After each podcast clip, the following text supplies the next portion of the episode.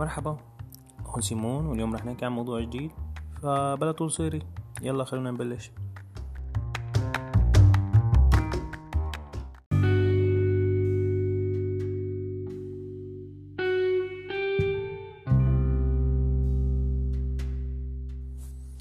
مع إني كنت مقرر آخذ السلسلة بطريقة مختلفة بس للأسف أحيانا الافكار بتخطر على بالك بطريقة غريبة.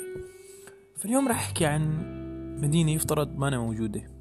وشعب اسمهم الجليديون. ما بعرف ليش سميتهم هيك بس هدول الجليديون شعب يفترض مستحيل يتواجدوا. المدينة مثل ما بيسموها the Golden City أو المدينة الذهبية موجودة بالجانب المظلم للكوكب. جانب بالجانب المجمد وبالجانب اللي ما فيه ضوء والحرارة الجهنمائية الصقيع المطلق. مع ذلك في هي المدينة هي المدينة بتنوجد تحت 2 كيلومتر من الجليد. كيف انوجدت هاي المدينة شو أسطورة الخلق تبعها؟ وكيف اكتشفوها ورجعت للحضارة؟ رح نناقش هاي الفكرة رح نحكي عن هاي المدينة بالتفصيل ورح نحكي كم شغلة على الهامش أتمنى يعجبكم المقطع؟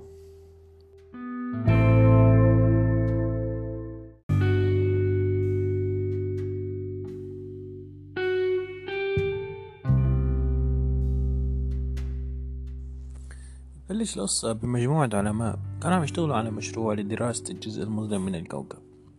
وقت الأقمار الصناعية قدرت تلقط ذبذبات معينة. هاي الذبذبات بعد تحليل وبعد آه، كتير دراسة اكتشفوا إن هي نوع من شفرة قديمة وحاولوا يحلوها. لكن النقطة المهمة بالموضوع إنه كان جاي من منطقة بالجزء المظلم ومنطقة غير قابلة للحياة والذبذبات بتعطي طريقة إنه هي مولدة من قبل حياة ذكية. لما جابوا علماء جابوا علماء متخصصين باللغة ومتخصصين بالشفرات القديمة اكتشفوا إنه هاي الشفرة منقرضة من سطح الكوكب من خلال تقريبا أربع قرون سابقة. هون هون لما لجوا لبعض العلماء اللغات القديمة وبعض العلماء قدروا يفكوا الشفرة وتعرفوا على وجود حضارة الجليديين الجليديين مانن مثل ما قالوا عنهم أول ما اكتشفوا هاي الحضارة بأنه هم حياة ذكية أخرى أو شيطانيين أو عرق آخر. هم جزء من العرق البشري لكن لهم قصة خاصة ولهم مدينة خاصة ولهم ظروف خاصة. بس الشيء الجميل أو الشيء المرعب أو الشيء إنه هن ناس موجودين تحت الجليد موجودين تحت 2 كيلومتر من الجليد. وعم يبعتوا ذبذبات عمرها أربع قرون.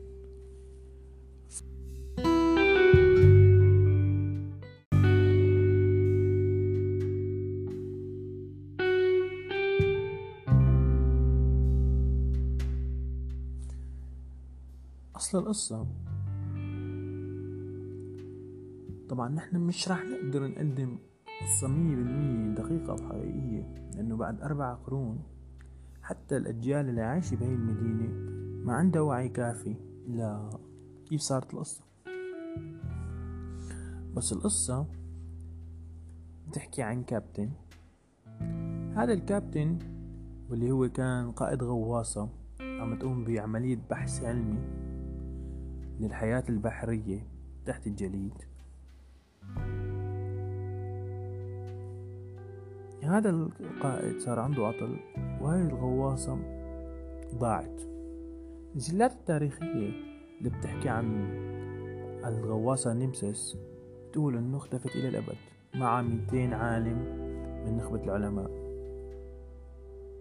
اللي كانوا بهدف دراسة الحياة تحت الجليد.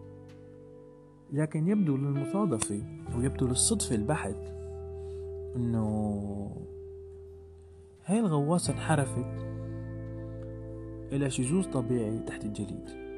تحت الجليد كان في تكهف طبيعي جليدي. قدروا يوصلوا لأرض وهي الأرض فيها عبارة عن تكهف. سبب التكهف أو سبب ذوبان الجليد هناك بين انه صاير انفجار بركاني ويوجد ظواهر بركانية موجودة بهاي المنطقة. في عنا أكثر من منطقة ينابيع ساخنة وهي الينابيع عم تضخ حرارة هاي الحرارة أدت تتشكل هذا التكهف. هذا التكهف اللي هو مساحة المدينة. لما وصلت هاي الغواصة المتضررة والمحاصرة بالجليد واللي مش عارفة كان قدام العلماء خيارين. يا أما يموتوا بهاي الغواصة يا أما يكتشفوا هذا التكهف. ولما اكتشفوا هذا التكهف اضطروا إنه يعملوا مدينة فيه أو اضطروا يعملوا ملجأ فيه. طبعا الحياة ابدا ما كانت سهلة الحياة ابدا ما كانت منيحة بالنسبة لهم. بس شخص عم يهرب من الموت ما عنده غير خيار. لما حطوا لما بسوا صاروا يبسوا الكود القديم للاستغاثة طبعا مش حدا راح يسمعهم لأنه هن كتير بعاد. وأول العلماء قدروا يسمعوا هاي الاستغاثات إن أو هاي الأجهزة اللي بتبعت آه، هن ناس من الفضاء لأنه الفضاء كتير أقرب لهم من من الجانب المضيء فالفكرة إنه 200 عالم أسسوا هاي المدينة. وهلأ رح نحكي نحن أو رح نبلش نتطرق آه لقصة الطاقة. كيف ناس قدرت تعيش تحت الأرض. ما عندها أي مصادر طاقة. عاشوا على طاقة أو العلماء استخدموا طاقة. طاقة تشتغل اسمها الطاقة الجوفية الأرضية أو الطاقة الحرارية الأرضية.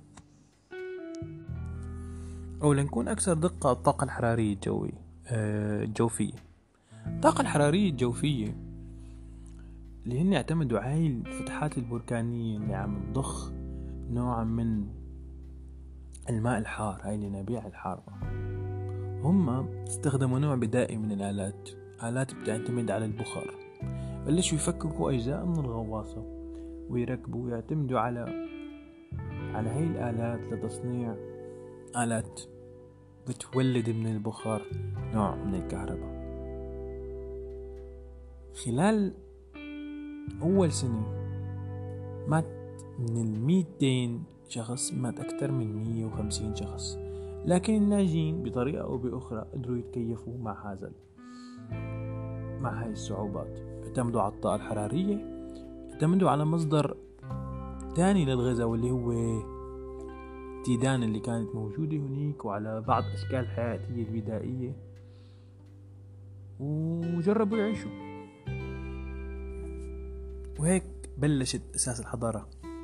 اللي اللي سميناها الحضارة الجليدية أو الجليديين.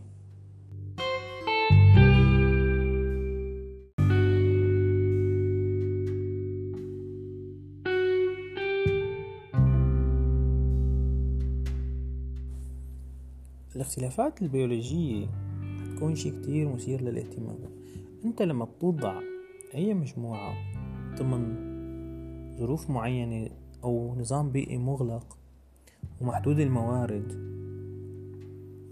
فهذا الموضوع رح يأثر كتير بيولوجيا على هالمجموعة. في كتير جزر أو كتير حالات على الأرض انحجزت فيها حيوانات على جزر محدودة محدودة الموارد. منها خلينا نقول الماموس أو حتى أي حيوان. كان في نوع من التقزم. فالبيئة المحدودة لهي الحضارة رح تأدي أو رح تخلينا نتوقع أنه هدول البشر كانوا نوعا ما والأجيال التالية من البشر عانوا بظاهرة تقزم بسيطة. هلا كتير ناس رح تقلك أربع قرون من فترة فترة جنوح جنوح الغواصة ل...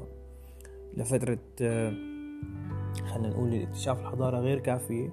صراحة غير كافية لظهور هاي الطفرات بشكل كافي ووافي. بس نحن عم نحكي عن المجال اللي بعيد فعلى المجال اللي بعيد نحن رح رح يكون عنا بهي الحضارة نوع من التقزم. النقطة اللي بعدها نتيجة غياب الشمس هاي الحضارة رح تعاني من مشاكل مع العظام مع غياب فيتامين دي. آه فهاي الحضارة كل ورح تظهر بالأجيال. فكل أجيالها تعاني من مشاكل مع العظام مع كثافة العظام تشوهات بهذا الموضوع. النقطة الثالثة النظر تبع هاي الحضارة أو العينين تبع هاي الحضارة نتيجة غياب الضوء. في بعض الضوء الاصطناعي في بعض الضوء الناتج عن الماجما اللي موجودة هنيك أو بعد خلينا نقول الحفر اللي فيها ماجما كل هاي كل هاي الظواهر خلت إنه هم يحتفظوا بعيونهم أو يكون العيون ذو فائدة. لكن مش ما عندها فائدة تطورية مثل السطح. لهيك كل هاي الظواهر تؤدي إنه هاي الحضارة رح يتراجع عندها. حدة البصر مقابل زيادة عدد آه، حواس أخرى فينا نقول السمع فينا نتنبأ أنه يزيد السمع تبعه. النقطة النقطة الثانية أو النقطة التالية بالموضوع والنقطة الأهم اللي بتقول إنه هاي الحضارة اللي صعب جدا تستمر. هو الحوض الجيني. الحوض الجيني لهي لهي الحضارة هو عبارة عن خمسين شخص يعني لما بدك تخلي الخمسين شخص يتجاوزوا مع بعض وينجوا حضارة فأنت عم باخد عم تسحب من حوض جيني واحد لخمسين شخص هذا التنوع غير كافي هذا رح يؤدي إنه كل هاي الطفرات الجينية الضارة ضمن الخمسين شخص رح تظهر هذا رح يؤدي لف... لخلل جدا كبير ومشاكل كتير صعبة بالدي إن إي على المجال البعيد. فهذا أسباب وهذا من أسباب دمار دمار هاي الحضارة.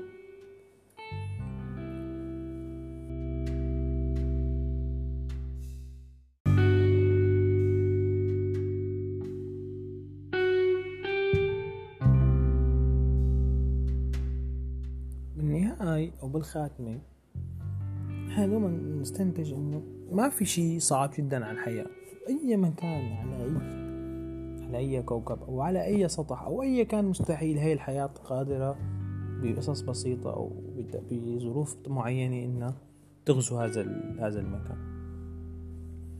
فلهيك بتمنى تكونوا حبيتوا القصة بتمنى إذا بتحبوا تسمعوا أكتر تخبروني. شكرا لكم.